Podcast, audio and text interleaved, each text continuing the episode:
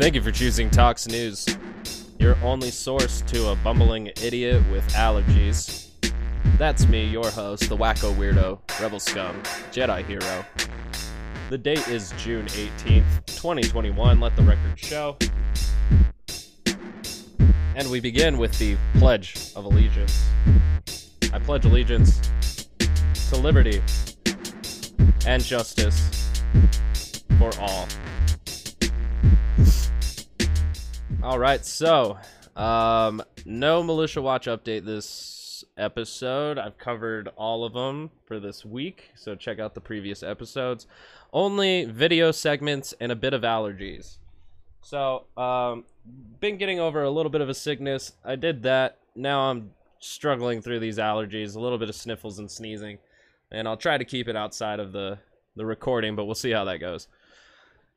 All right, so where do we begin? Where is it that we're beginning? There is a lot of outrage coming from the right wing, mostly the inconsistent Charlie Kirk talking about Juneteenth becoming a federal holiday. And they're mad. They're seething at this idea. And um, when Trump produced this idea of making Juneteenth a federal holiday back in 2018, Charlie Kirk was all for it but now that they're doing it and Trump has nothing to do with it, Charlie Kirk seems to have a problem with it.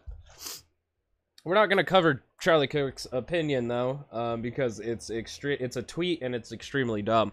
Uh, but instead, we're going to get into Ben Shapiro's. So let's see here. Juneteenth is going to be a federal holiday for reasons teachers won't be allowed to explain to their students out of fear of critical race theory backlash. Um, actually, celebrating Juneteenth is precisely counter to critical race theory and the people pushing it have nothing but malignant intentions for what comes next year. Meanwhile, controversy breaking out, oddly enough, mainly from the left over Juneteenth. So, yesterday, Congress adopted pretty much unanimously, there are a few people who voted against it, to make Juneteenth a national federal holiday. Now, Juneteenth is the date in which slaves in Texas were finally informed about the Emancipation Proclamation. And it happened like two years after the Emancipation Proclamation. And so it's been celebrated in black communities around the United States as sort of the marking the end, the date marking the end of slavery for decades, truly decades. And so now it's been made a federal holiday.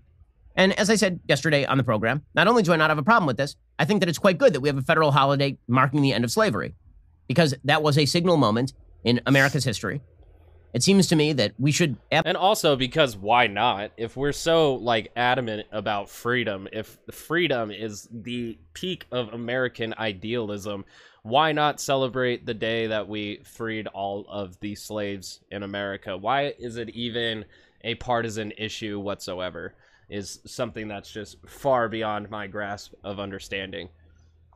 Absolutely celebrate the end of slavery, whether that, whether that should be on Juneteenth or whether that should be upon the ratification of the 13th and 14th Amendments to the United States Constitution. The see, and then that's where critical race theory could come in a little bit and be like, well, you know, moving the Juneteenth holiday to what Ben Shapiro is now thinking what should be the Juneteenth holiday uh, when it was rectified as law that slavery is illegal. It's it's an odd way of still propagating white supremacy because the the whites finally came to the realization that slavery is wrong, and so we should pat them on the back for that. Um, it's it's a it's a weird way of looking at it because we had to the United States had to kill each other in order to settle this dispute. Um, while you know freeing slaves is something to be proud of. Um, I'm not sure that our way of going about it, and also the way that the South really holds to their heritage, is um, really healthy for how we've been dealing with the aftermath of the Civil War and the freeing of slaves. So I find this very interesting that for some reason Ben Shapiro would be okay with it being uh, the date that the 13th and 14th Amendment were rectified, which has like a little odd uh, homage to white supremacy to me, just because like the white man is still um, phenomenal because uh, they saw the error of their ways in slavery.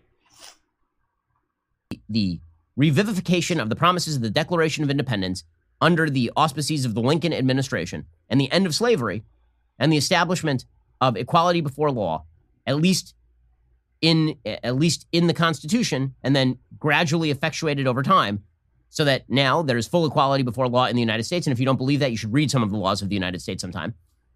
That is well worth I mean, yeah. The thing is, though, is that like there wasn't equality of law.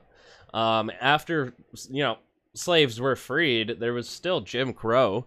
Like it was, it was the immediate backlash. Like the South during the Reconstruction era was still extremely racist and still um, segregationist to the point where like whites and blacks couldn't um, mix in you know public places and then on top of the fact that like the immediate aftermath of the civil war was the kkk a um, you know organization of the south maintaining white power and the birth of the nation the first film uh, ever created by the united states um, held the kkk in a light of white protection heroism and that was then aired or uh, uh, presented as the first film ever shown at the White House by Woodrow Wilson in like 1912s or somewhere around there. I can't really remember. Um, so uh, there's it, it, there wasn't equality after the, the, the slaves were freed. Even so much so, like how can you make that argument when the Civil Rights Act, literally a hundred years ago, had to be enacted to ensure that African Americans um, were not discriminated against when it came to getting employed. So weird. Uh, it's it's weird because he says if you read our founding documents, you will see there is equal rights uh, due to the language. But you know that's convenient framing, just because the the language in our uh, documents, as the Declaration of Independence and the Constitution, um, use a very you know vague language. Even when I read "We the People," I still like interpret what does the people mean? Do they mean the people who wrote the constitution? Do they mean the entirety of the united states? Do they also include the slaves in that who were considered three-fifths people at the time of the rectifying of the constitution? It's it's uh yeah he, he's uh being weird. I would say that's a weird take. Um and it's the american exceptionalism that you take it on face value because america says one thing then it must be the ideal that we've achieved um, not necessarily true. Celebrating. That is a very good thing. Now, what the left was saying is that they want Juneteenth to be made a federal law so that we can basically club Americans by saying that if they don't now agree with our racial agenda, then it's because they don't understand the legacy of Juneteenth. The legacy of Juneteenth is racial progress, right? It is literally marking racial progress in the United States. And there's been a lot more racial progress, as it turns out, between 1865 and 2021. Okay, so it's yeah, which still like it had like the fact that it has to be uh, progressed over nearly 150 years. Not really that, you know, that's not a flex. That's not a flex that you want to take. That's a weird brag, dude. Seems that that should be a date that, know, frankly, everybody should celebrate, right? I mean, that is a very, very good thing that slavery ended in the United States. This is undisputed. Him, but the left is is using this as an excuse, as they always do. Everything is an excuse to push for more, always. So you have a person named Astead Herndon, okay, at Astead Wesley on Twitter. He's a national political reporter based in New York for the New York Times. He's a reporter. And then apparently now too, he's also the CEO of leftism. So whatever this guy, whatever his tweet says, is going to blanket statement and represent everybody who is within the leftist uh, ideology. Whether you're an anarchist or a democratic socialist, apparently this man on Twitter is about to represent you. Reporter, not an opinion guy. And he is very upset that Juneteenth became a national holiday yesterday, again voted nearly unanimously, unanimously in the Senate, with like total support from everyone. He says that what's what's truly amazing is that many of the same people who are voting to make Juneteenth a national holiday also oppose critical race theory. A critical race theory is not Juneteenth. Critical race theory is the belief that all of America's institutions are irrevocably intertwined with racism, that they are shot. No, um, but it does bring into question whether or not they are, because white supremacy has been an ideology in this country, and it still finds its way in like militia groups such as Three Percenters, Oath Keepers, and the many uh, that have been around since like uh, 1865. So, um, you know, acknowledging white supremacy is the first step in critical race theory, that it does exist. Then, at least by acknowledging that it exists, you can then analyze policies, laws, um, and the you know the, the the system and its institutions and whether or not it's being used to maintain the um, system of white supremacy. So it's not just like oh, white supremacy is a thing and it's everywhere. So United States bad it that's that's um that's caveman uh neanderthal thinking. It's it's a little bit more critical thinking than um that because you have to specifically justify why white supremacy um is i would say propagated through certain uh, policies or institutions. You have to justify it. Um and that that comes with like any uh, argument or analyzation that you would make. You have to justify. But of course, conservatives don't understand critical race theory whatsoever, and yet they still pretend that they do so that they can give you these definitions that aren't what critical race theory is. But it's enough for you to oppose it. Through with racism that they are so poisoned at the root that all of the branches are just fruit of the poisonous tree. That is the basic idea of critical race theory that whiteness is is present in everything, that racism is a normal state of the world, that people don't even acknowledge their own racism, and that people benefit from that racism. Okay, and, and that kids are supposed to be taught this. Now, here's the reality. Uh, so, so, what did this guy tweet out? What did this kids are supposed to be taught the historical context to better understand critical race theory? Um, I'm I, I feel like I'm beating a dead horse just because I have multiple episodes of me talking about uh, conservative pundits and people who talk uh, and influence conservative thought uh, don't understand CRT whatsoever. So I'm I'm really not going to keep going over this. I'm just going to flat out tell you that his understanding of critical race theory is wrong, and it beho- behooves him and those he uh, mingles with to maintain the status quo of the subtle white supremacy that we have today, because that cycle of oppression keeps Americans fighting on a working class level. We can't agree with each other if we think everybody's racist or that everybody's anti-racist against people who aren't necessarily racist.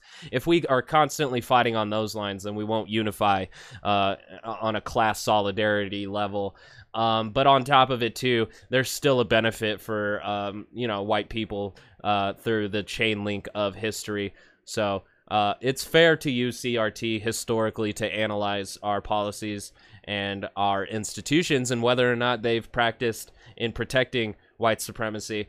Um, but that's that's all I'm going to give you. I'm really tired of trying to defend CRT uh, around arguments of people who just fundamentally choose not to understand critical race theory. This reporter, this national political reporter, Astead Herndon, tweet out for the New York Times, quote, It's kind of amazing. Juneteenth is going to be a federal holiday for reasons teachers won't be allowed to explain to their students out of fear of critical race theory backlash. Um, what? I'm pretty sure Americans know about slavery. Turns out that we were all, literally all of us, taught about slavery in school from the time we were children. We are all very much aware of slavery, and that's why Juneteenth is a national holiday to end slavery.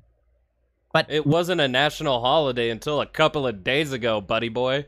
And then also too, even our understanding of you know uh, slavery is a little bit skewed because we were taught that slavery was a thing, and then we fought about it, and a lot of people died, and then racism was over and then we just take a break. We take a break from the progression of racism in the United States until we reach the 1960s when the civil rights movement gets gets going. So I, I really don't want to hear this argument because our view on racism at like a public school educational level is very myopic and it's also like status quo. It's only there to serve the interests of the nation for you to know what they want you to know about slavery. So it's not a very sound argument, especially since CRT definitely gets more in depth in critical thinking and analyzation of our policies, history, and institutions notice how the left conflates all the issues, right? All the issues are the same, always and forever.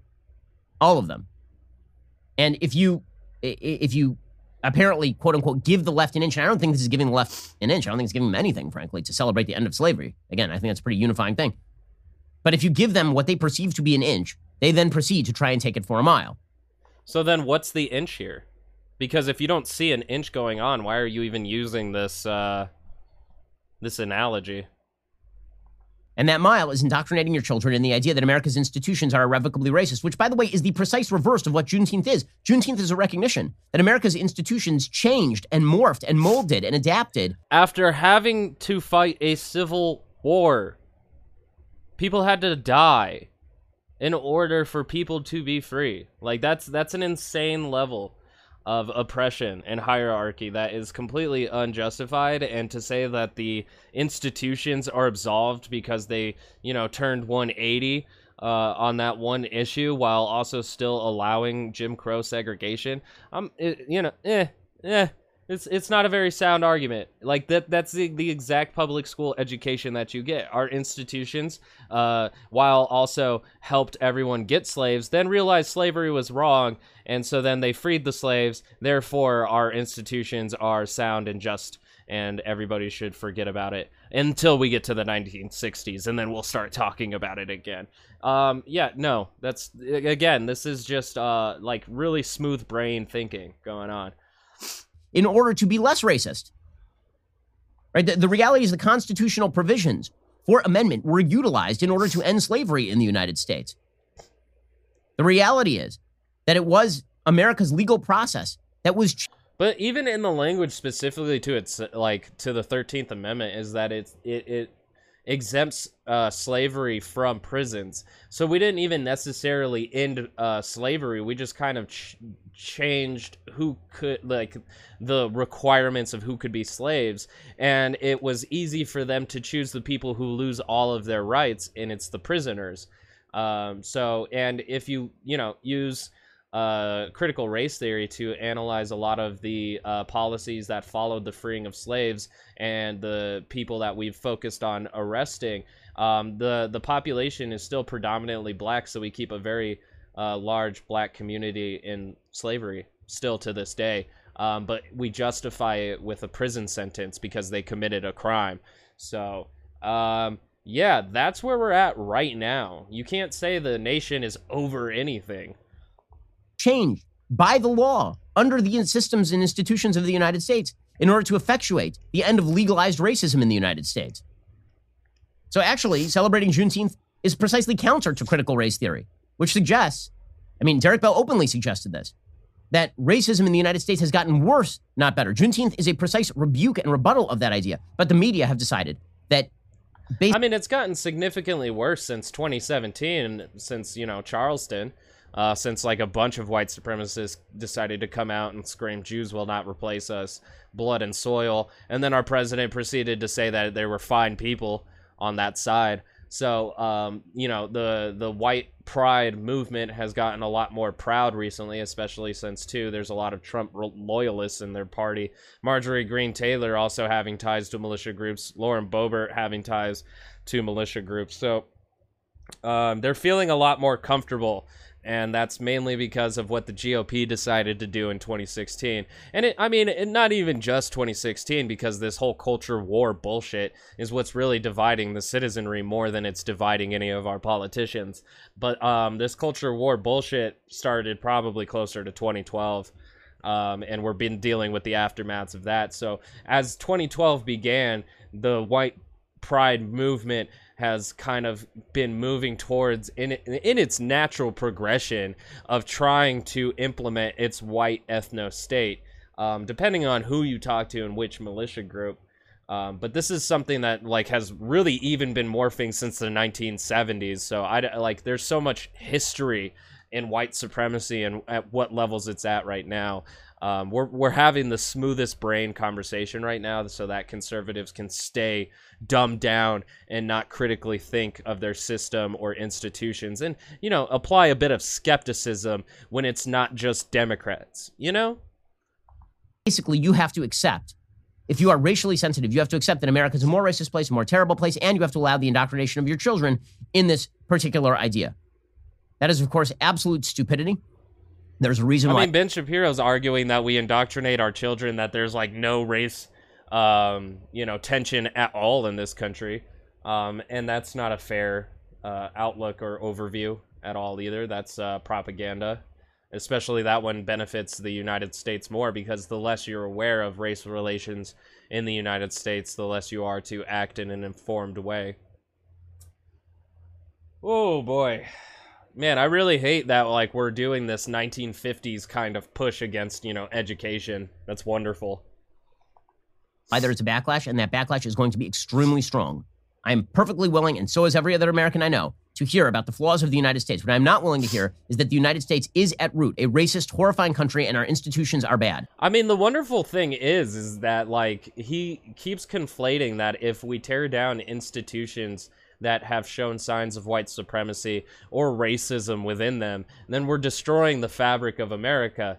And like to me, that just sounds like if you destroy racism, you destroy America, and then one plus one equals racist America. America is racist just by his logic, just because he says that the the uh, the these systems and the understanding of them are tied to the fabric of it, and the backlash is going to come from people who are just tired of wokeness and not necessarily the people who are racist and tired of having to hide themselves. It's it's weird.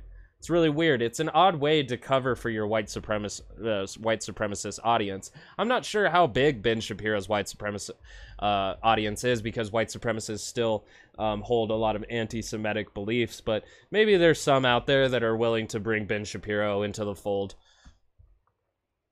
That is not true. It's a patent and absurd lie on its face, and the people pushing it have nothing but malignant intentions for what comes next year. So the thing is, is let me just lay out my leftist view is that I think the bones of America, the foundation, and like the Constitution, with even with its flaws, still has like a very good outline of a way to set up a representative democracy. I think just at this point, and it, it, it, it happened so long ago. It's just been corrupted in almost every institution, including um, all of our checks and balances at you know Washington D.C., whether it's the Justice the the House and Congress or uh, the executive branch, the judicial, the legislative, or the executive. All of them exist for the own sake of their existence, and they are there to ensure the main- maintenance of whatever system we have right now. Um, so, you know, while I do think that there's good bones here to do the right thing, I think we have the wrong leaders. Um, most of them are in the in the Republican Party because I feel they're very regressive. Uh, the Democrat Party is very uh, stagnant and doesn't do enough to actually alleviate the the woes and struggles of the working class, and so we see the income inequality increase uh, rapidly even under uh, Democrat leadership. So I, I think we just have the wrong leaders for the, the, the for for the right system. Um, the right system still, though, I think would eventually want to abandon capitalism or at least the profit motive, move into socialism, and ensure that uh, humans' necessities are, you know, basic needs are met. But that's that's a totally different discussion. I don't think everything about America is evil and must be dismantled, but I do think everything has to be hauled into court and kind of justify itself, and maybe even restructured, possibly abolished uh, depending on how unjustified it is, in order to really reform and progress this country without having to shed anybody's blood. Um, because it seems like whenever we have oppressors versus the oppressed, the oppressors tend to use violence to maintain their power. All right, all right. So that was fun. Um, now we're gonna move on to Crowder. Crowder is going to uh, give us a rundown on this other thing that went viral. Um, I'm having a hard time loading it. Let me see here.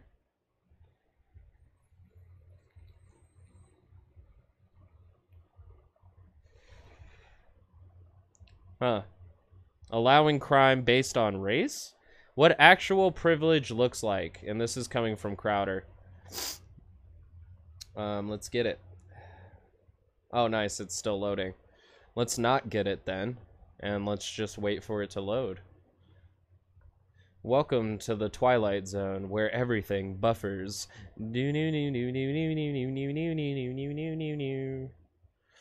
Oh, it is buffering the fuck. This laptop from 2011. Oh, it is just it, it is struggle bussing. I tell you what. This this is All right, probably here's something else that I want to. Talk. While we're going, let's There we go are. across the pond back to here. Oh. here. Oh, nice. America it's first, from- or There you go. today second, because we talked about Russia first. Um, this is. I, I need to warn you if you have uh, children here. I want to. I, I want to sort of look at the the macro a little bit. There have been a lot of crimes that people have not covered. For example, uh, Yeah. well, there was one where they, was there was another one that we don't even have in the show today. Was it Alabama or Louisiana where it was racially motivated, where the guy Oh, yeah, it was- shot? Uh, I think it was a black guy that was. Uh, well, of course, after white guys. it was racially motivated in that case, but that's why you didn't hear about it. yeah. Um, and we are seeing more crime. We're seeing crime spike across the country. But I think what people don't, what people are missing here, is we've had ebbs, you know, things ebb and flow, Yeah. right, with crime. Right. But there is a notable spike here, and there's a notable pattern of behavior. And it really is right now we have a culture where there's a complete lack of accountability, where criminals feel that they can commit what were once relatively serious crimes without any consequences Yeah. compared to you know Russia where you're in a punk band and you never see the light of day again. Well, they were basically told that they can do these things yes. by the government. Yeah. So. So uh, before we get to Walgreens, which everyone is talking about, this happened. Uh, nobody was told by the government to commit crimes. Um, but the thing I want to highlight here, as you know, income inequality rises and the amount of people dropping below the poverty line also increases, we're going to see an increase in crime. Uh, it's it's it's really basic knowledge to know that that the more uh, poor people you have uh, struggling to meet their basic necessities, the more crime you're going to have. Um, that's that's really basic knowledge. happened uh, Monday, but I don't think the footage was really out there until yesterday. Um, I'm warning you guys: this this man uh, gets shot, a security guard, but he lives. You don't see him get shot in the video, but you do see the lead up. So I still, if you have children around, I, I wouldn't have them watch this. Uh, Lenox Mall in Atlanta. I wouldn't have children watch Crowder at all. it's like, no. and I guess it used to be one of the, the, the better malls. Shot in the chest, uh, point blank. The story says they were demanding his Apple store card.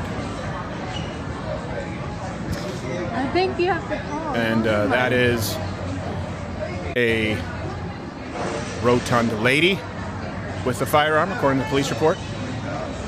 Call the police. Call the police. For people listening, it's very clear the security guard does not want to get violent. He's trying to avoid confrontation. Two people cornering him with a firearm. It's very likely too that that you know security guard doesn't even have a gun.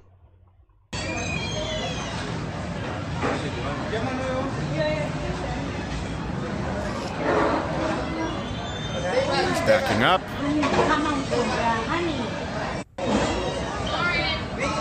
And finally, you don't see it, but yeah, that's what happens. Uh, the man, no, he lived. No. Good. He's still alive, from what I understand. Hey, can I can I say at this point? Can I say? Uh, can I say overweight hood rat bitch when she shoots someone with a gun who is innocently trying to be nonviolent? Can I call? You can, but do you have to? call that woman a bitch? I just want to make sure that's not a violation of YouTube guidelines. It's a calling someone. Hey, can we say that that woman? Can at least can I say she's acting bitchy? Uh, well, that, You can, but again, do you have to? Does does the judgment of her character have to leave your brain for the rest of us to understand? that's yeah. Ish. Blowing a hole through a man's chest cavity? Yeah. Who didn't deserve any of it, by the way?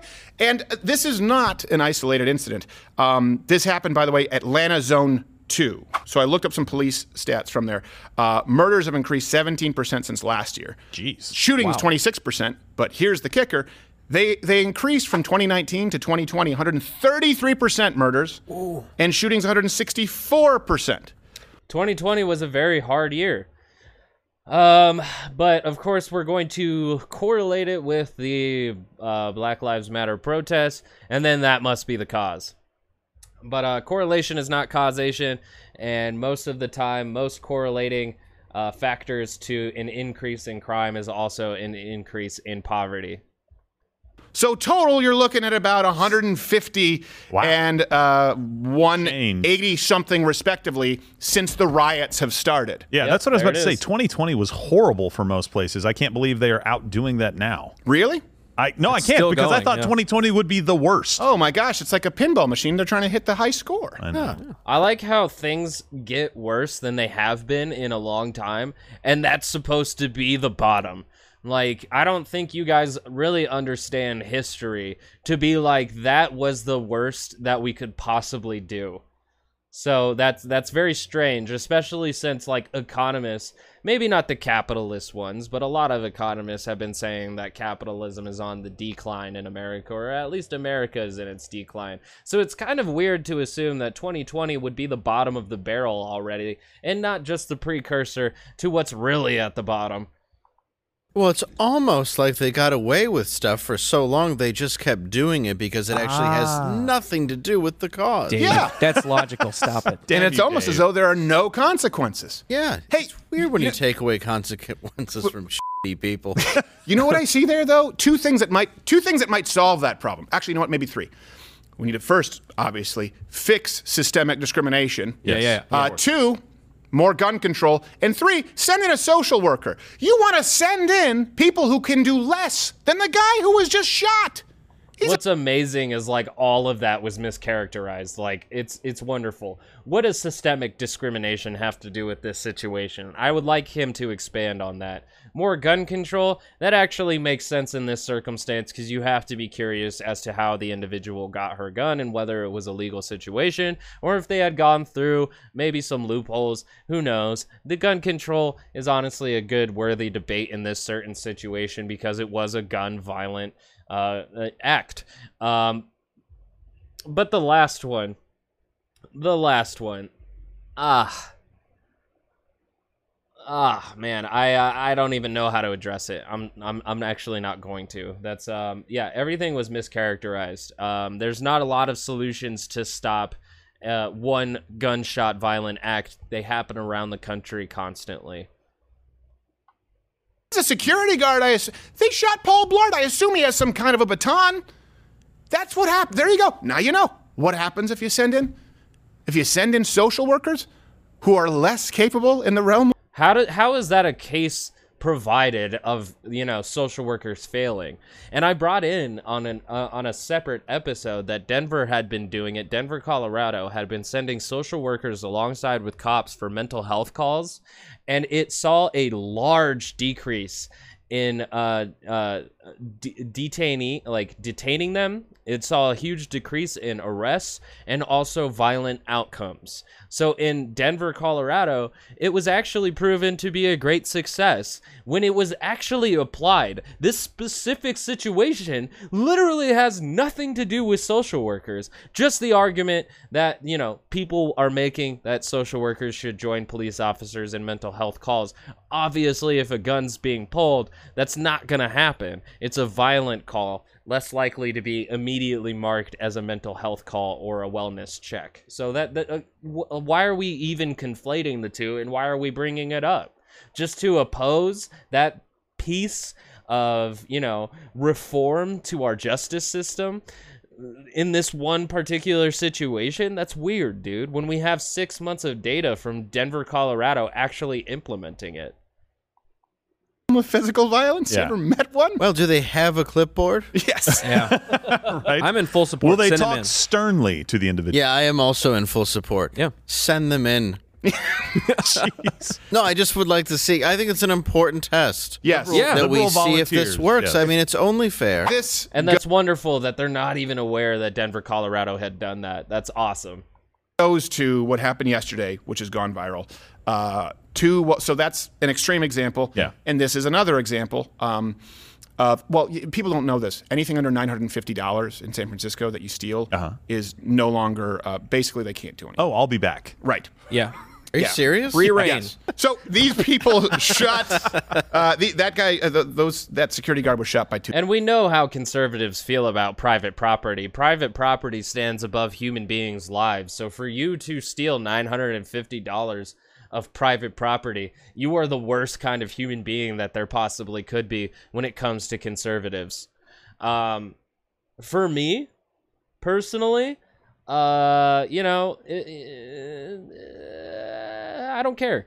I don't. I. I, I do not care. I, I could care literally less what gets stolen from Target, Walmart, or um, Walgreens when you know so many corporations are you know avoiding taxes, which in a lot of ways robs the citizenry of a um, I don't know a, a more resourceful government.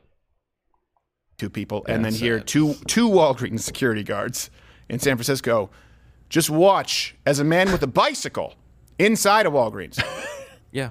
take stuff. So you think I'm I'm also curious what this specific case that has gone viral, what this actually has to do with the shooting in California or was it Atlanta?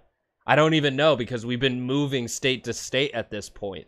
So I think it was Atlanta. I, I can't even remember now at this point. But what does it what does that shooting have to do with this theft that happens somewhere else? You think someone comes in Yeah. with sticky hands on a bicycle, you might say, "Oh, something's going on here." might be on alert. Better let him finish. Nothing crossed their mind, as you can hear by the conversation. Here you go, San Francisco.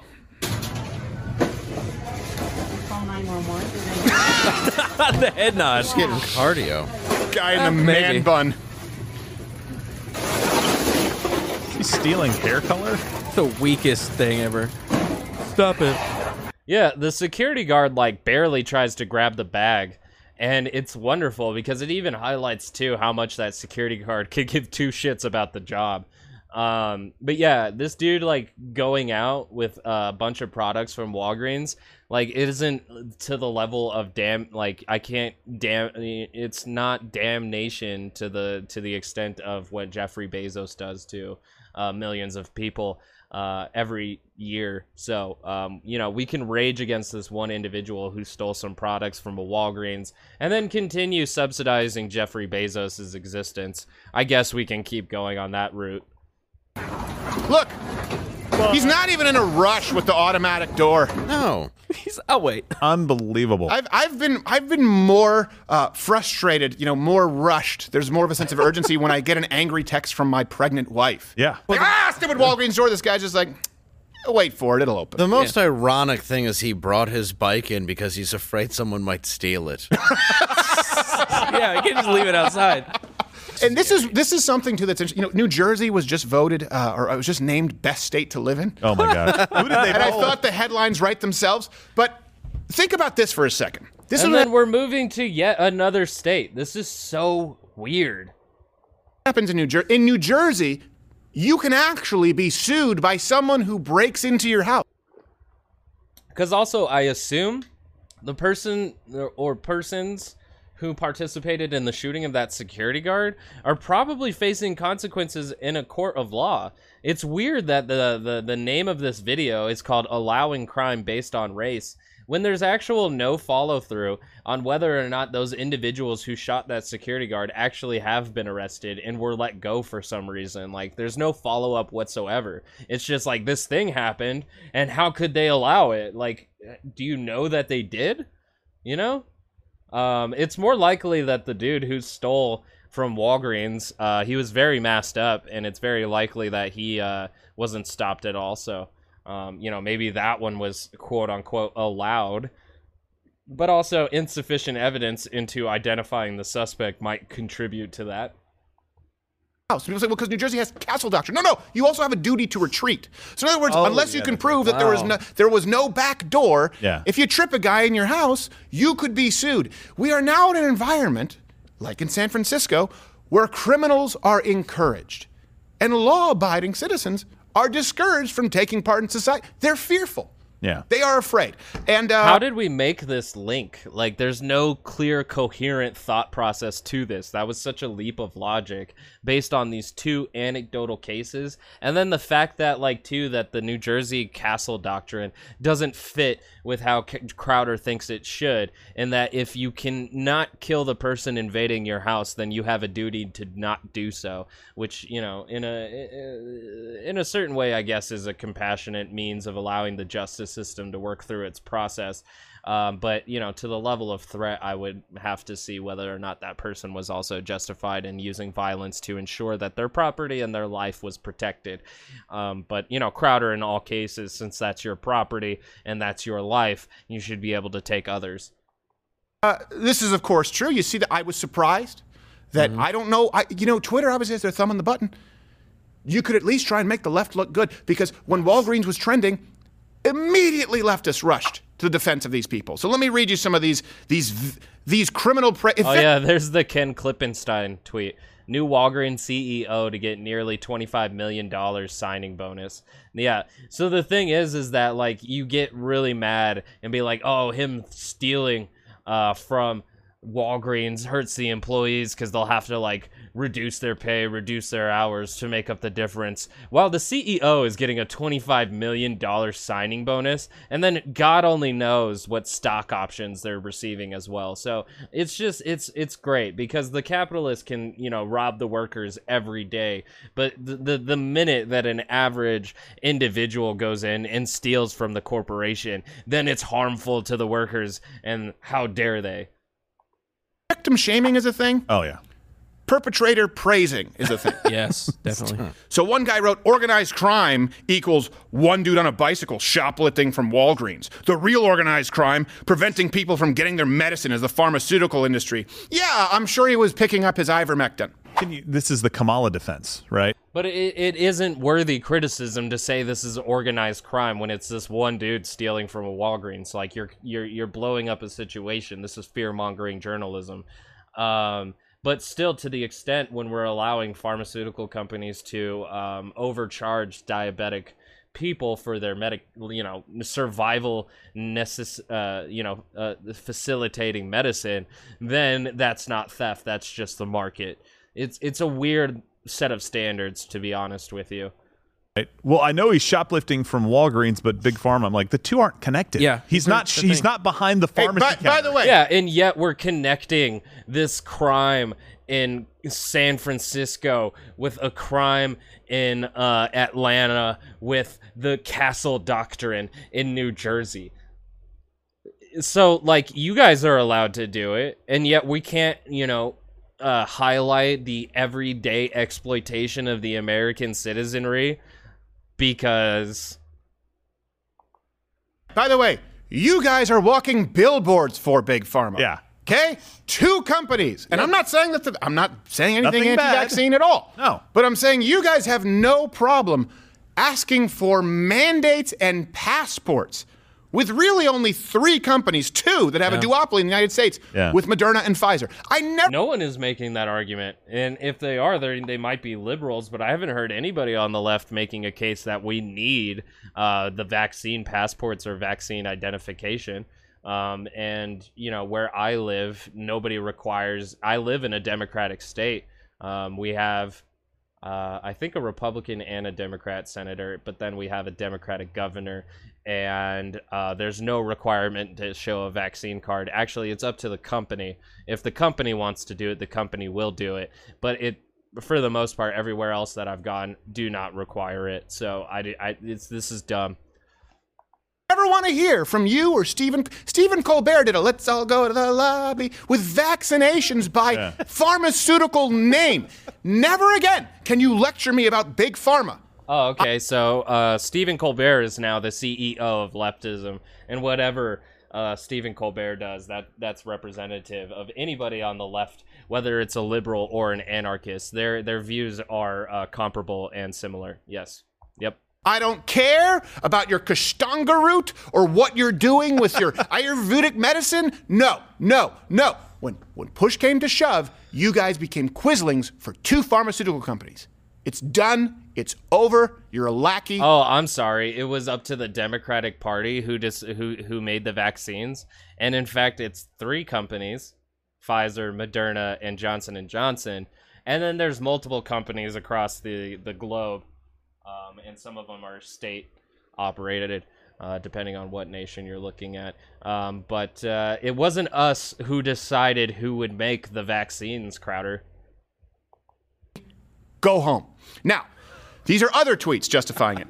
Regarding the Walgreens CEO getting a $25 million bonus, if you're concerned about looting, I've got some news for you. oh, well, there's a hot take. And then, of course, resident cares? resident pile. Yeah, yeah, yeah. We should really kick dirt about the guy who stole at least $950 worth of product. But when it comes to a CEO getting a $25 million signing bonus that could have been used to give workers, I don't know, PTO or maternity leave, then who cares? Of garbage, Tariq Nasheed tweeted, Yeah. This Oh, yeah. Walgreens situation is one of those see what happens when we don't let the police do their job and kill those N words propaganda stories. Well, I believe you're paraphrasing because I wouldn't use that type of racist language, but Right. the general sentiment, correct. Yeah. And By the also, that's not what happened. He, See, exactly. Crowder says that if you do a petty theft crime and steal some product, you deserve to be shot and killed. But if you participate in everyday capitalist exploitation, then you're fine. Nothing to worry about, nothing to see here. And that's what you get from somebody who spends their day defending the status quo and maintenance of the system. That's cool. He left on a bike with a trash bag He of strolled stuff. away. Yeah, having a, having a cop shot. handcuff him is not this. Like, tell me the story where somebody has been shoplifting and his behavior was like, "Officers, I'm sorry, I'll drop the goods," and was shot and killed. Tell No, me that I- story yeah, because I haven't read it yet. one. Right? As far as Um, his, I think their name was Adam Toledo, where Adam Toledo dropped his gun and three seconds later was shot by a police officer. Yeah, yeah. So uh, I guess we're f- forgetting pretty quickly. I'm concerned, that man bunned uh, guy in the bomber jacket that looks like he was one Yeah. of the, the, the guards in the Santa Clause when the elves tied him up with tinsel. That guy should have clotheslined this guy in the bicycle like Doink the Clown and a midget was running out before him. That's how brutal it should have been. Yeah, because that's how important the protection of these products are. Going to lose your business if you don't stop people from coming in and stealing everything. Yeah. Exactly. Well, this is Walgreens, who gave their CEO a $25 million bonus, are going to $25 million bonus, are going to go out of business from this one guy right here. Yep. Um, I would admit that if you know more people decided to do this, then it would become an epidemic, and I'm sure there would be much more uh, loss uh, capital. But uh, you know, this one individual is being play, you know, um, framed as an epidemic, and so this is very unfortunate framing as we continue to ignore the exploitation of everyday workers that keep them alienated from the means of production and uh, effectively only valuable when it comes to their productive labor. So cool, awesome, love it. Something that's also interesting. Uh, arrests in San Francisco have gone way down despite larceny going up. So see that number? There were years where over 60% Yeah. of those those thefts went, you know, either arrested, prosecuted, charged. Down to was it 17?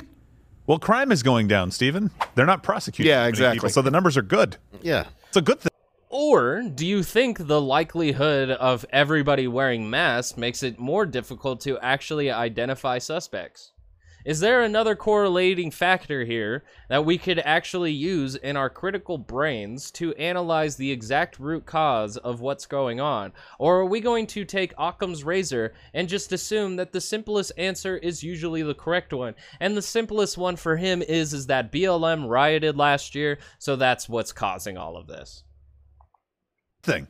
So they've already closed 17 Walgreens in San Francisco. Some people say it's due to theft. Some people say, well, no, you can't argue it's due to theft because they've closed a ton of stores in New York too. I understand your point there, but I would argue they closed in New York also due to theft. This is the it issue right now is people are afraid. They don't want to be in the nightly news. You can't just say that they were closed due to theft.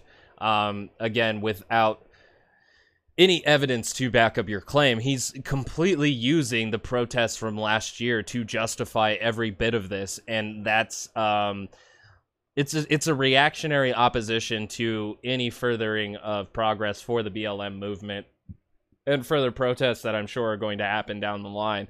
Um, so that's the main. The, the, we're seeing the maintaining work of that happening in real time, um, and it, it it really offers nothing to his listeners and followers because it doesn't allow them to critically analyze the socio-political issues of our day. It just gives them a scapegoat, and uh, that's that's what we're getting here. And lose their entire livelihood. Let's let's be honest about what it is. And I love how people separate. I don't know if uh, if Walgreens, I believe in certain states it's a there there are franchises because of different pharmaceutical laws, but Yeah. in general it's corporate. But look, let's not act like Walgreens is the only place that's Oh, been affected by this. When people say, "Oh, these giant CEOs," do you know what a franchise is? Yeah. Do you know that a franchise allows mom and pop shops to actually start up businesses without all of the overhead? Yeah. You know when you go to when you go to whatever it could be a chi- Yeah, you open a Jimmy John's and you go into debt to Jimmy John's in order to make them more money, and then eventually you start seeing a greater increase in your salary as well. Um, but uh, that doesn't necessarily absolve the exploitation of the corporation itself. So weird. Weird. Again, like you would you would understand the exploitation if you could understand the basics and fundamentals of Marxism. But since they're anti-Marxism on every single level, they're never going to understand that, and they will never accept the exploitation of the workers. So ultimately, they're working against the best interests of the workers because they're not willing to do anything for their material conditions. Chili's or Buffalo Wild Wings. Half of these places are franchises. They're small business owners who just didn't didn't have didn't have the capital to start something on their own. You are hurting them. Yeah. People have this idea that you own a turnkey business and you're a Is Walgreens actually a franchise? In the same way that like McDonald's and Jimmy John's is? And then he also didn't provide any cases of the franchises suffering because of this. So that's that's cool. Walgreens is not a franchise business. Wow, so we just brought that up for no reason. Cool. multi, multi, multi millionaire. Right. Some people own three or four different ones and maybe make 15 grand a year eventually off of each one. Right. Imagine somebody who franchised a Subway two days before Jared got arrested. they were like, We finally the our dream. Yeah. I'm sorry, our spokesperson did a what? You guys remember this started with Walmart whenever they locked up certain products that were high theft products. They were accused of being racist. Yes. And now that I mean, and they went and took it away, and they said, "Oh, okay, I guess we can. I guess we have to allow theft now. I guess theft is now a social. It's a human right. I No, it's not. to I be able to guess they are allowing Yes, theft in San that's what I Francisco. mean. Nine hundred and fifty dollars. But here's the thing: nine hundred and fifty dollars. You say, okay, fool me once. Another nine hundred and fifty dollars. All right. Wait, hold on a second. Me, me think someone should keep an eye on the people coming in on bicycles. Nine hundred fifty dollars, three, four, five. It adds up. People don't Yeah, let's say, understand. You can lose thousands of dollars a day, and they do. And they're closing down stores. Can you attribute it My favorite thing was is that during the protest last year um, in Minneapolis, when they raided the Target store, is that the stuff that was stolen was then repurposed for the protests and for aid for protesters. So, like in a way, like I love how um, it turned into a mutual aid effort to a level of extent that like corporations would never participate in. Um, so like you can get mad about it, but when you see this increase of poverty and you see that people's needs are not being met on a baseline value, um, then the, the this this kind of thing is going to increase, and those those things that that uh, person stole are likely to actually be sold on like a black market kind of thing at a reduced price, more affordable than Walgreens may offer, and uh, might actually find a way to benefit um, the poorer of the poor. So, um, inherently, is it evil? I can't say so. Um, does it hurt Walgreens? Um, in a way, especially if it does increase, I, I, I, like I said earlier, it could decrease the amount of capital that they have, and then they'll end up pushing those losses on the workers. So it, it, it, it doesn't, uh, you know, it doesn't create a, you know, all around good dichotomy but again with the level of you know exploitation and theft happening at the highest levels of these corporations i'm not going to get mad at a single individual sticking it to the man uh sue me over it it only to theft? No, but I'm pretty sure it uh, factors into the equation. It really has fundamentally changed the fabric of our country here. And we've even talked about this. This is just the one that you see, but it's been going on for the last several weeks. You you guys remember they canceled cops Yeah. Yeah. uh, for obvious reasons. yep all cops have been canceled we don't have police officers anymore Yeah. The show, yeah. But there is the reiteration uh, now that's been playing for weeks. Oh, the show.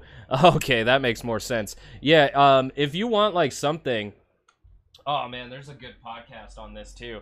Cops was incredibly toxic to the communities that it would go to, and I have a wonderful podcast reference for this. So, that, like, cops being canceled, fuck yeah. Hold on, let me let me find that show. Uh, no, no, no, no, no, no, no, no, no, no, no, no, no. There it is. Running from cops. Um, it started years ago and I think it is still going. No, there's only nine episodes right now. Um, yeah, so you can go check out Running from Cops. It's on I think most podcast platforms, and it gets into detail on the relationships between Cops, the television show, the producers, and their communities. So I highly recommend that because Cops did deserve to not be a television show. Like, who knew that creating a reality TV show around our criminal justice enforcement um, was a bad idea? no cops, and uh, there were quite a few instances uh, of what we're discussing in last week's episode. Tonight on No Cops.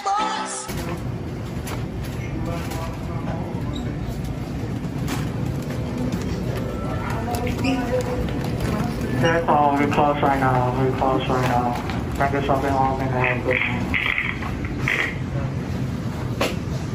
We recording. You recording somebody? What? Oh, okay. Do I gotta take your phone? Stay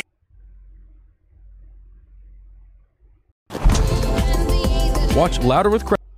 Right, so um, yeah, while we watch income inequality all the time, we're punching downwards on rich people, or I mean poor people. Um, so that's that's a thing, and continuing on uh, moving the accountability away from massive conglomerate corporations, we're going to move the dial back on everyday people to shoulder that responsibility.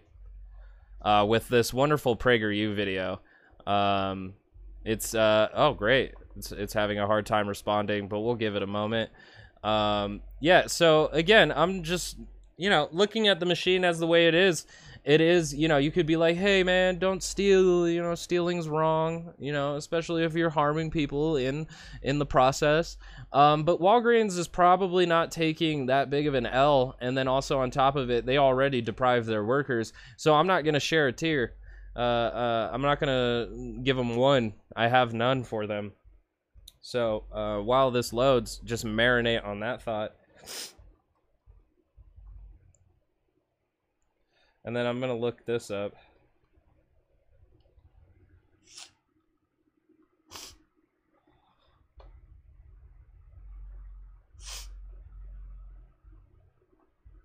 Come on, Prager.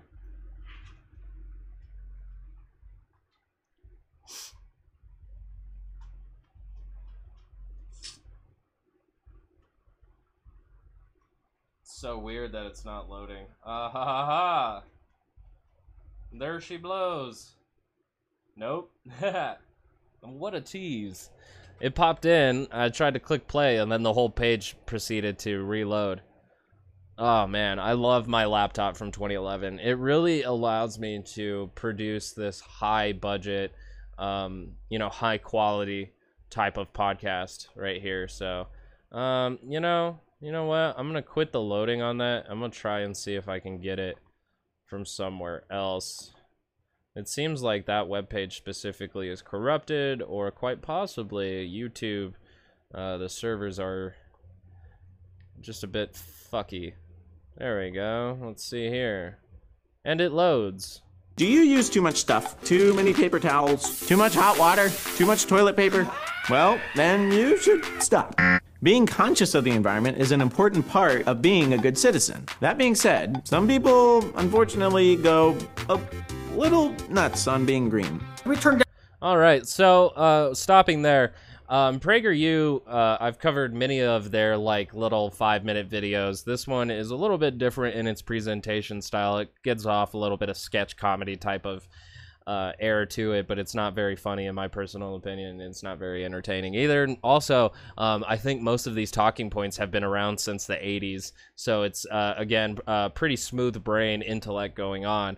Um, but I just want to highlight that Prager, like the the company, and I'm sure Dennis Prager as well does this, but they're anti Green New Deal. They don't want to fundamentally change the system to combat climate change. But with this video called "How to Be Reasonably Green," we're going to uh, guilt the average American citizen into being more conscientious than the hundred companies that contribute to 70% of our climate emissions uh, or our atmospheric carbon emissions. So, cool. Yeah. So that, that that's what I'm talking about with smooth brain intellect is that we're going to blame the American citizenry um, for their options that are also offered to them systemically, and then avoid the accountability to those 100 companies who, if they changed their operations, uh, 70% of our carbon emissions would be eradicated. Down the thermostat, it's a little, a little warmer. Warm in here. And then what's also funny to me about this is that they were talking about like very early on there that like you know do you use too much water and that being a problem you know an, a, an attribute to or a contribution to climate change and its worse severity um, but then they use a bucket of water to pour on this guy who's too hot for a joke wow Hopefully, nobody actually does that. But there are actually many ways to be green without going crazy, and actually save money in the process. So, here are five ways for you to be reasonably green. Number one, turn it off. If you've ever had a parent who was overzealous about turning off unused appliances and fans and lights, then this point might bring back some unpleasant feelings. So there you go. A talking point that is obviously born from before our time, because they even highlight here that your parents would say turn it off. And it wasn't because of a environmentally consci- conscientious decision when your parents would tell you that, because uh, the environment conscientiousness has only become predominant in recent memory. Um, in your childhood, I was I, I highly doubt that it was for that reason. It was probably for a monetary reason because electricity costs money. Um, but the thing is, though, is that you know, getting people to mitigate their uh, energy consumption is a step to take. But is it going to make that massive change that we really need to see in order to reach, you know, uh, a carbon emissions of neutrality? Probably not. And what uh, you know of those hundred companies are probably the companies who generate our energy through coal and fracking and oil, which have been doing massive contributions to our climate uh, catastrophe that we see on the horizon. So, again, blaming the citizenry of not being conscientious enough rather than focusing in on how we generate our energy, I don't think is the best optics or angle to go about this. But the fact is, we often leave lights, appliances, and electronics on after we stop using them. And although it may not seem like a big deal, it wastes electricity and money for pretty much no good reason. I'm never gonna. And then it does. He doesn't even bring up like the environmental cost to this either. Um, so that that's cool. It's it's just a waste of energy, and it also costs you money. And this is why you should care about these things, not you know about the massive refugee crisis that we're going to witness as the climate continues to worsen. gonna financially recover from this. So when you're done, just remember to turn it off, and then you won't get the raging dad looks from your dad. Number two, repurpose. The average person gets rid of about 70 pounds of textiles and clothing every year. It's good to get rid of things, but you don't have to throw it all in the garbage.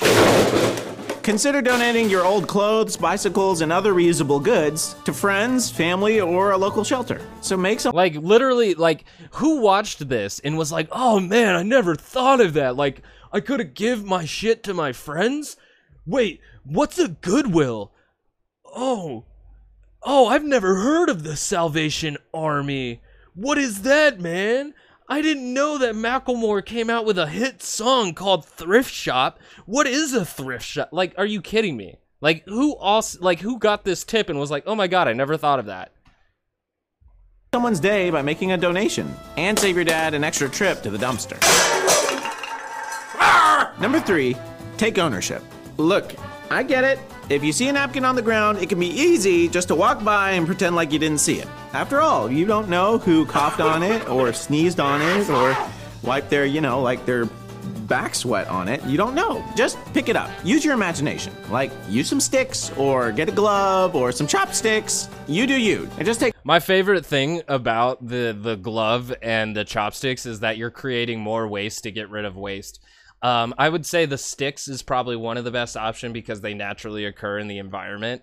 Um, maybe even you know what you should just carry a little extendable stick so that you can poke any trash that you see whatsoever. I do like this point a little bit that like taking responsibility for like any random trash you see at least allows the community to be like this is my community. I would like to see it clean. I will contribute in that way. I like this point to an extent but at the same time too it's absolving the hundred corporations that are attributing much more to the problem uh, that we're not talking about here Take ownership and responsibility when you see trash lying around. Like also too, it's like very fascinating to me that they're talking about how to be reasonably green while avoiding talking about how to change the system so we can see a much wide like broader and wide scale change um, in you know trying to combat this horrible trajectory that we're going on. Number four, fix it. Don't throw it out. The thing about things is that things break. There is no thing that will not Again, I like who honestly saw this and was like, "Oh my god, I've never thought of that." Besides the rich people who don't even like I've heard stories and I'm not uh, this probably isn't true for all rich people. I'm not generalizing, but I've heard stories of people who have a lot of money and rather than bought like doing laundry, they just go out and buy new clothes. And then they have like piles of like clothes that just isn't worn again and isn't even donated. So like like yeah, this happens, but is it like everybody that needs to be told like, "Hey, if something breaks, fix it." Like at least try to solve the problem before just replacing it. Like who honestly heard that tip and was like, "My god, these enlightening, these I'm so illuminated." break at some point or another. When it breaks, the question is, what do you do? Most people these days take that item and yeet it straight into the garbage can. But here's the challenge. Rather than driving to the store to buy a new one that's going to break in three months, ah! try to fix it first. And if you try to fix it and it doesn't work out, and you need to get another one, try to go buy a used one. This helps the environment and your wallet. Number five. But again, it doesn't stop the overproduction of these commodities that you're replacing used. So while it does benefit you as a citizen to buy them used because it will save you money and it will absolve you of the morality and ethics of buying something new, it doesn't stop the production of these things that are constantly being produced and still causing to the detriment of our environment. It's not solving anything. Go local. Right now, wherever you're at, look around you. Just pick up something, anything. If you flip it over and it says made in China, put it back down. Then think, could I have bought this from a local company? Sometimes Imagine if you did buy it from a local company and it still said made in America, or I mean made in China. Like even Trump's hat, something that they bought to support the Trump campaign, was made in, you guessed it, China. So, like, that's what's gonna happen. Most of our shit is manufactured over there, dude. That's the choice that we decided to make was to outsource our manufacturing. So, like, looking at it and going, hmm, can I buy this at a local store? And you go to that local mom and pop shop and it still says made in China. Are you gonna be like, oh man, how do I support local communities? And then you don't buy it from them? Like, what, what, what, what are we doing? What's going on? the answer is no. But if you flip over enough things and find enough items made in China, eventually you'll find something that could have been bought locally. It saves shipping containers, boxes, and energy spent on transporting items overseas, and helps by supporting Americans in your community. Mm, who doesn't want that? Also, ah, communism. Uh, there's that. Chinese. You know, But oh my really try not god, that one literally has nothing to do with the environment. Like that one, it was just like, of course we have to acknowledge here. Hey, you have to oppose anything communist.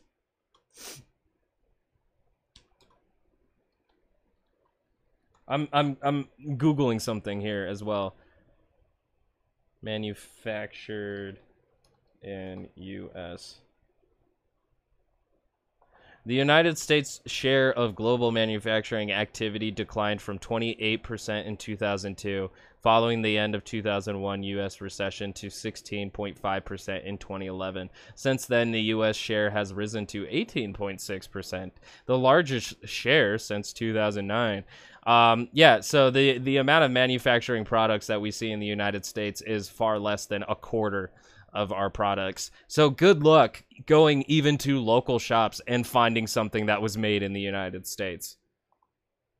I love it. And then also too, hey, by the way, fuck communism. Like as if that had anything to do with the environment.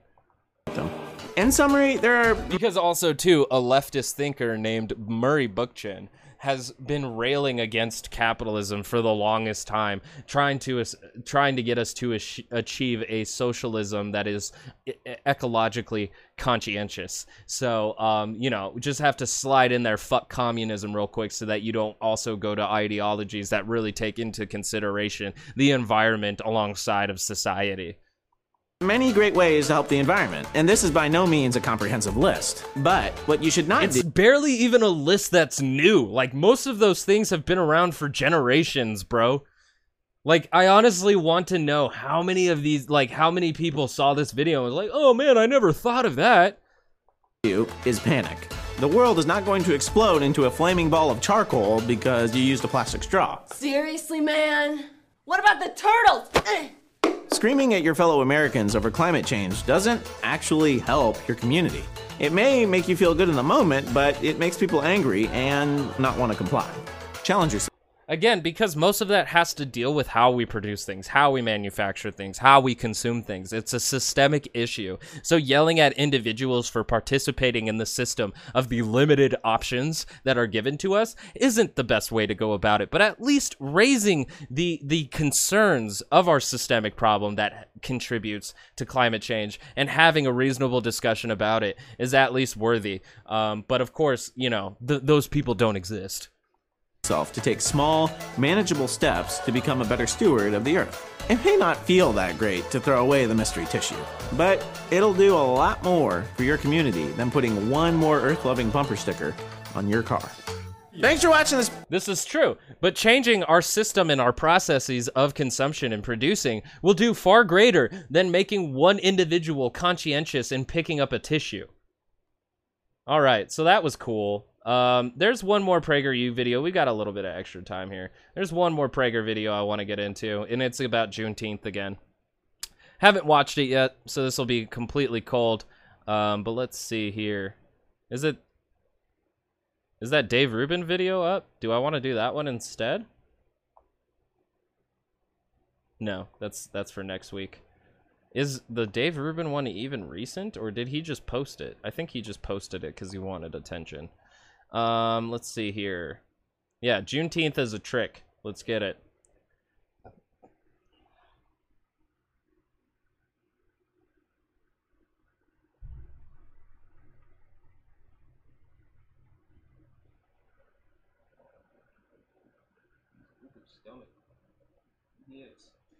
All right, finally it loaded. Perfect. And we are going to talk about Juneteenth because everybody's been talking about it. So I'm here today, Amala Ekpunobi with Prager University. I love it how the justification of talking about Juneteenth is because everybody's talking about it. It makes me think of like the segment in Bo Burnham's Inside on Netflix of when he says, Can any single person, can just one single person shut the fuck up about anything? And it's funny that her justification to talk about this is because everybody's talking about it, as if there isn't like a widespread political agenda on the Conservative Party to stay on message. What is the message of the day? And then perpetuate that through the echo chamber to ensure that that message is received across the board. To give you my take on Juneteenth. And just to preface this, it's not going to be anything radical. I'm not coming at your throats. I'm not going to be angry about anything that's going on right now because I don't think it deserves that sort of energy. And I've seen a lot of people on both sides of the aisle going back and forth, being very angry about what's happening right now with Juneteenth and people on the left defending it and blah, blah, blah, blah, blah. I just want to state the case because I think there's a narrative that we are not seeing here when it comes to Juneteenth, the, the now federally recognized holiday in America. And I do have notes here because, of course, I want to get this right. This is a sticky subject to step in, and you kind of feel like you have to walk on eggshells when you're talking about this. Funny enough, I'm going to talk about why you feel the need to walk on eggshells when we come on this. It is a very ingenious trick specifically made by the radical left to make it so that you cannot uh, possibly oppose something like Juneteenth. So let me give Yeah, but if you like sit there and think about opposing Juneteenth, it sounds pretty dumb to get an extra holiday for celebrating freedom.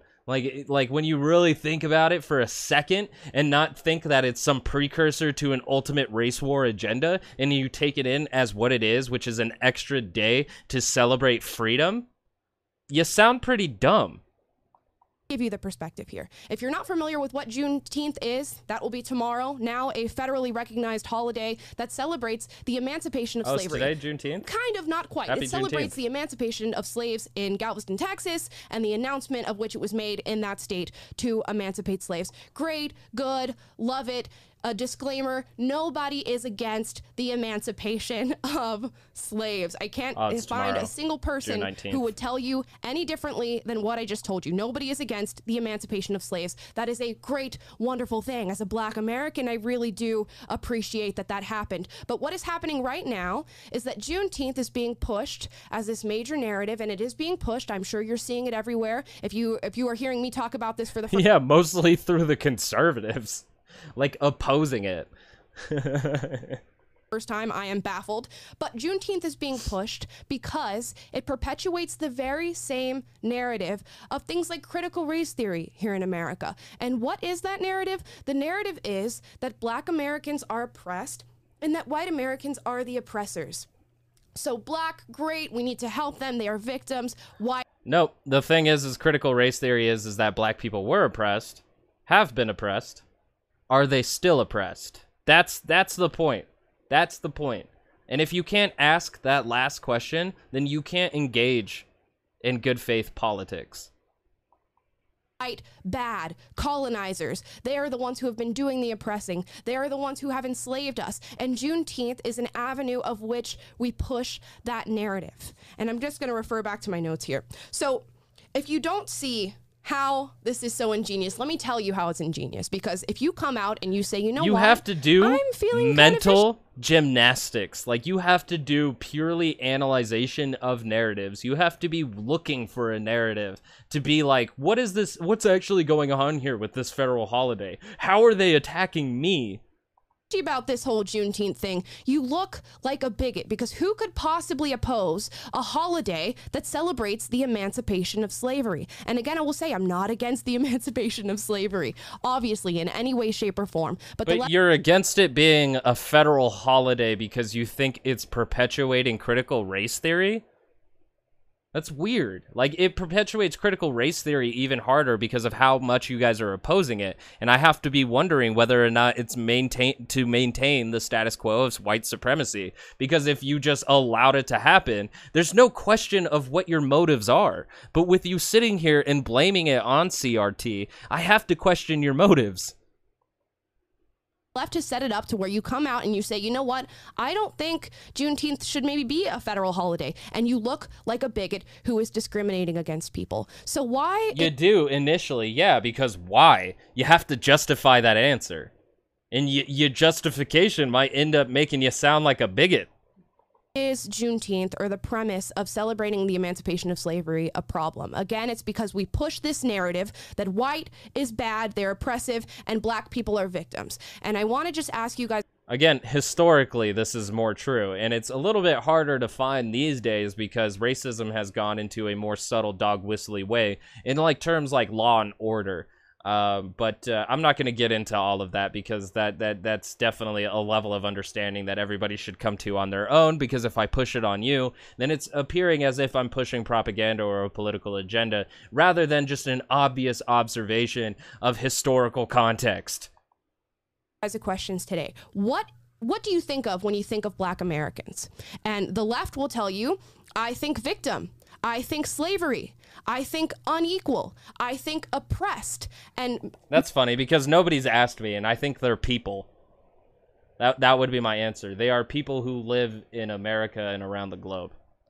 That's that's that's my answer.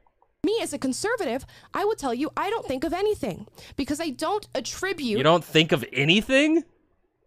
What? You you can't even acknowledge their humanity? What? Characteristics to a person When I hear when I think of a black person, I don't think about anything. Well, how how is that a good statement? based off of their skin color. I would never do such a thing. Black Americans are all different. We are all diverse. We all have different values. We all have different feelings. We all have differences in our lives. And what Juneteenth aims to do as a federal holiday is to ascribe characteristics to people based on race. It perpetuates a narrative that black people in this country are oppressed and that we still have systems that are systemically racist and that are founded on white supremacy in this country, which is absolutely not true. That that that is literally all implied by your mental gymnastics rather than looking at the baseline value of what it is. We don't sit there and overanalyze the white supremacy that's fit into Christmas, even though it's fucking ripe for it. Um, but to just to overanalyze this, to be like, oh man, they want to celebrate the freeing of slaves so that we all have to acknowledge that white supremacy was a thing in the country. As if like you can't just acknowledge that it was a fucking thing that has happened in here. Like, what the fuck? Weird. We are not held back in any way. These are the weirdest mental gymnastics I have ever seen. This is crazier than Ben Shapiro's video. Shape, or form. And you have to beg. And yet it's actually the same exact message as Ben Shapiro's video. It's it's wild. Just like how much you can tweak the language and actually sound crazier than Ben. question. What has Juneteenth accomplished for anybody now that it's a federal holiday? You get a day off of work. Well, this year it's a Saturday. Maybe next year you get a day off of work. But what does it really do? What has it accomplished for the black community in particular? Then why do we celebrate Thanksgiving? Why do we celebrate July 4th? Like then then you bring up these as questions as well. Why are we celebrating Labor Day? It's to remember. It's to remember these things, to set aside a specific time to remember and ruminate on what we've done as a country, as a society, who we are, what we've been, where we're going. It's that fucking easy. I'm actually, wow, the level of triggering that I'm getting from this video is phenomenal. Holy shit. particular because this is supposed to be a celebration specifically for the black community. Nothing. It accomplishes nothing. So you have the establishment politicians who push this through to you, and they go, "Here you guys go. Here's here's Juneteenth. We are so progressive. We had made so much progress in America." And then they turn a blind eye to all the other problems that the black community is facing. But now Yep. I then here's the one point that I will agree with conservatives on this, even though let's highlight here that the GOP also voted to make this a federal holiday. So it's actually a bipartisan issue going on here. Um, so it's fascinating here that we're attributing solely to the Democrats, and the Democrats are pushing a specific agenda, even though the GOP also voted to make it a holiday, while also doing the same amount of changing the material conditions for the black community as the Democratic Party. But I will agree that the Democratic Party puts a smile on when they're presented for race issues. But will they do anything to materially change the conditions for the black community? No. I will agree with that. But the GOP is guilty of the same exact thing. you get to look and you get to see on Instagram that everybody's celebrating Juneteenth and you get to celebrate. Wow, great. While all these other problems keep continuing to happen, black communities are devastated here in America. Look at the drugs, look at the gun violence, look at the, the gang violence, look at the. And it's funny as fuck too because they don't want to use critical race theory to try and uh, you know apply of whether or not any of those are also implicated in maintaining white supremacy. Like that's awesome. That's that's completely and utterly awesome. It's all individual choices uh, for conservatives, and white supremacy has never affected black people's lives. Like wonderful, awesome, cool, stellar, love it. literacy rate here in America with black Americans. Yet you got Juneteenth, so that must have saved it, right? That must have fixed everything. It is a metaphorical band aid, it is a federal. So also because it doesn't change the material conditions of uh, people's lives, then we shouldn't do it at all. That's that's that's the next step to this argument that we're deciding to take, rather than creating an opportunity to have a uh, you know good faith intellectual discussion of the implications of Juneteenth and everything that happened after it. Actually, we should just not recognize it, and um, we should. I, guess if we don't recognize Juneteenth, then we can better uh, change the material conditions of the Black community. I guess apparently. Like what what are we arguing against? It's a federal fucking holiday. Like of course the conservatives have to cling on to this as a culture war issue as they have any other race issue. They have to cling on to it and divide Americans on something that would be so easy to be like, yeah, okay. virtue signal that absolutely does nothing but separate us and racially divide us. Over and over and over and over again. It is no wonder that we've been hearing about race all through the news, all through social media, and now we get to hear about it every single year on June 19th. And you know what? I'm I'm not excited about it. And again, it is not because I somehow oppose the emancipation of slaves. Nobody opposes that. But You're opposing the recognition of it. Do you see that? Do, do you not see it? Like nobody's going to sit there and be like, "I I oppose the freeing of slaves." Nobody in the 21st century is going to take that position unless they're Richard Spencer and Nick Fuentes. Um but apparently uh it's okay to oppose the recognition of it federally and also, you know, give a mandate for people to take the day off from work and celebrate the emancipation of free slaves. That's okay. That's weird standards going on in the conservative party. think about think about slavery. Okay. Now, every single nation, every single ethnic group has experienced slavery. There are people still today experiencing slavery. Yeah. Look at Africa. If you were truly against slavery, this this holiday would have nothing to do with America. Yet it is, it is specifically subscribed to Americans, and it is because the left views America, our governance, our inst- No, no, I'm not allowing this conflation. It's because, it's because the U.S. Marshals went down to Texas on June 19th, 1865, to let them know to free their slaves. And then we still had another two years to travel through the rest of the South to also tell them to free their slaves.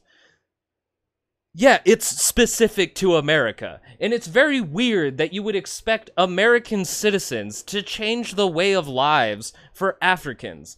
And, and for them to not be consistent in their beliefs because we haven't changed the socio political outcomes of Africa, who has been plagued by white supremacy from Europe for centuries. Like, come on.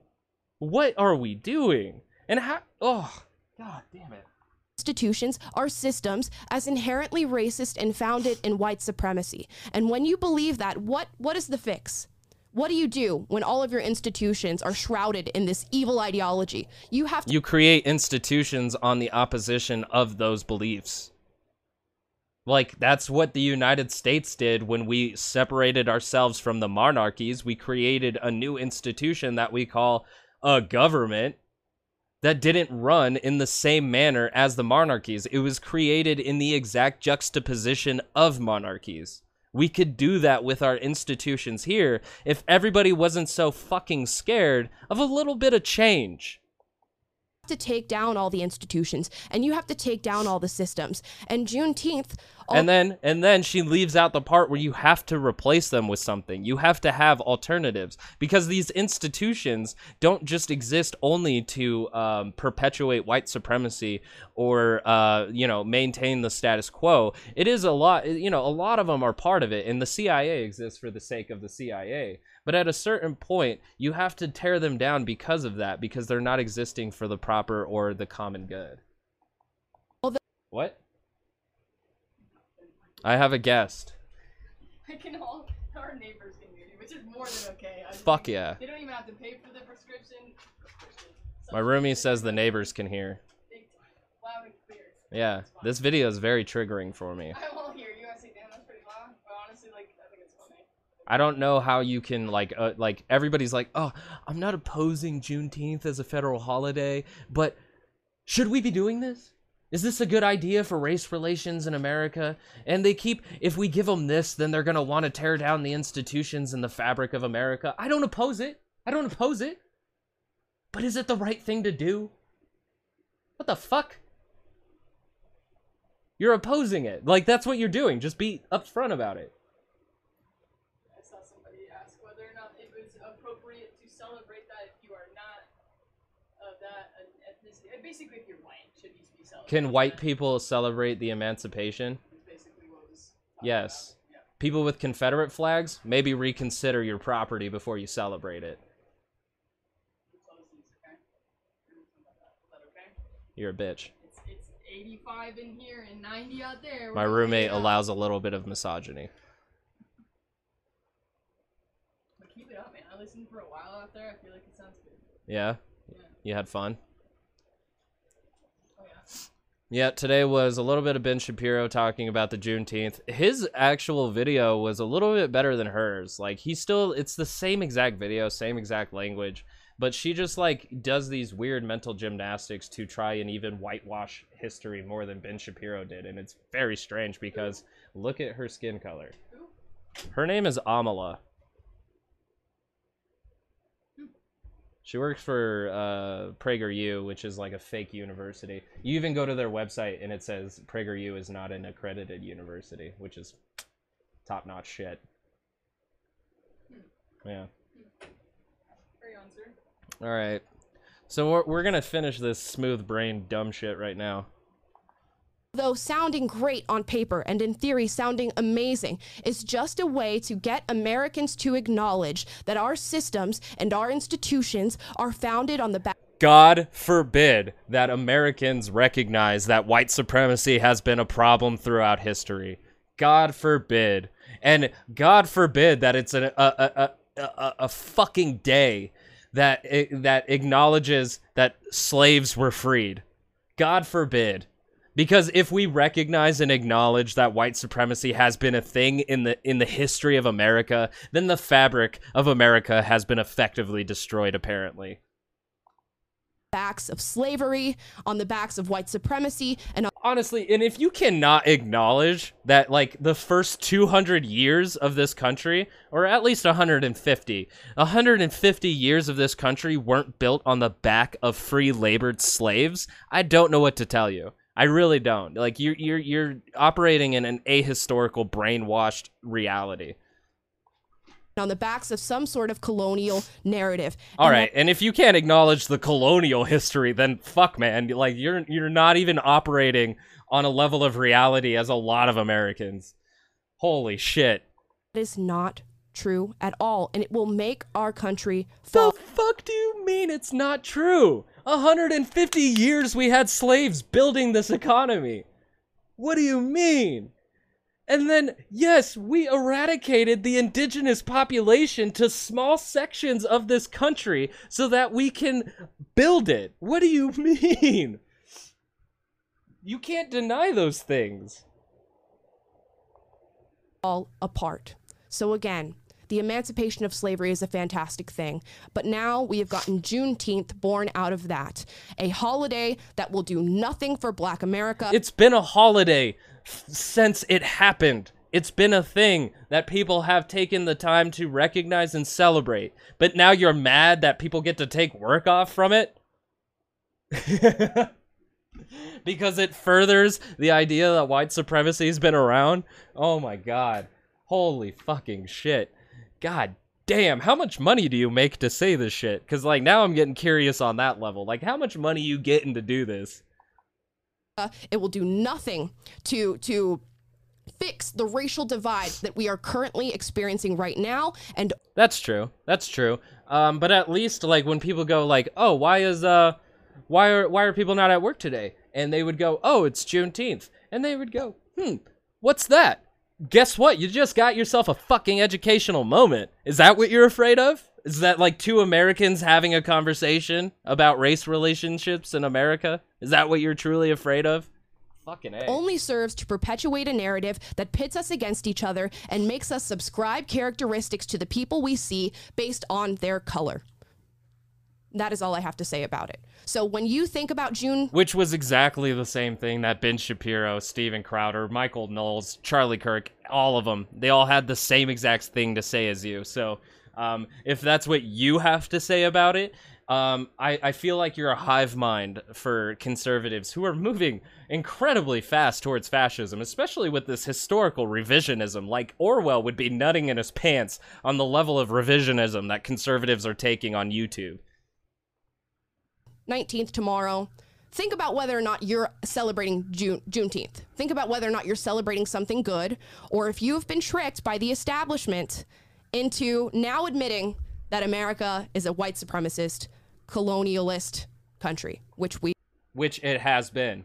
It has been that. And so you can't wipe away the fact that it's been that and it's been, you know, systemically moved through that through decades of processes. And you can make the argument that since 1964, it's gotten a little better, but that doesn't mean much, especially when you look at the material conditions of those we've colonized, of those we've enslaved. It you can't say that we've done a lot better, but we've done better and that's what Juneteenth is recognizing is that we've done better. We've we've tried. We've given the effort.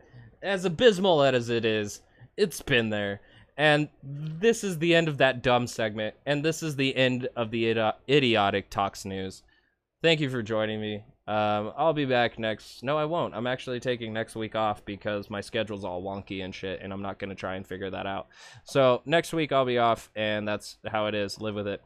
Other than that, um, like if you like, dislike if you don't, rate, review, subscribe, um, share it with a boomer, comment if you're a zoomer, and um, yeah, um, uh, you know, let, are you gonna celebrate Juneteenth? Do you give a shit? Um, does anybody care? Is it worth actually getting mad about? Is it a good thing for the conservatives to cling onto it as a culture war issue to further divide class solidarity? Uh, find out more next time on Dragon Ball Z. Huh. You know, that was a really smooth transition, but my music isn't working now. I had it. I had it on point. You know, that was that was the transition, but um here I am waiting for the outro music to begin. Um looking like a complete utter fool. All right. Yeah, that's that shit right there. Peace out.